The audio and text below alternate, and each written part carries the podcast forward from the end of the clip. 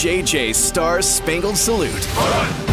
J.J.'s Star-Spangled Salute is brought to you by Midwest Kia. Today we honor retired U.S. Air Force Master Sergeant Mia Let-Hall. Mia joined the Air Force in 1997. Over the next 21 years, she honorably served with assignments in Kansas, Mississippi, Texas, South Korea, Japan, Germany, Iceland, and Afghanistan. If you missed it, this past weekend, Mia and her family were brought onto the court at the Shockers game. She thought she was being recognized for her service, and yes, that was part of it.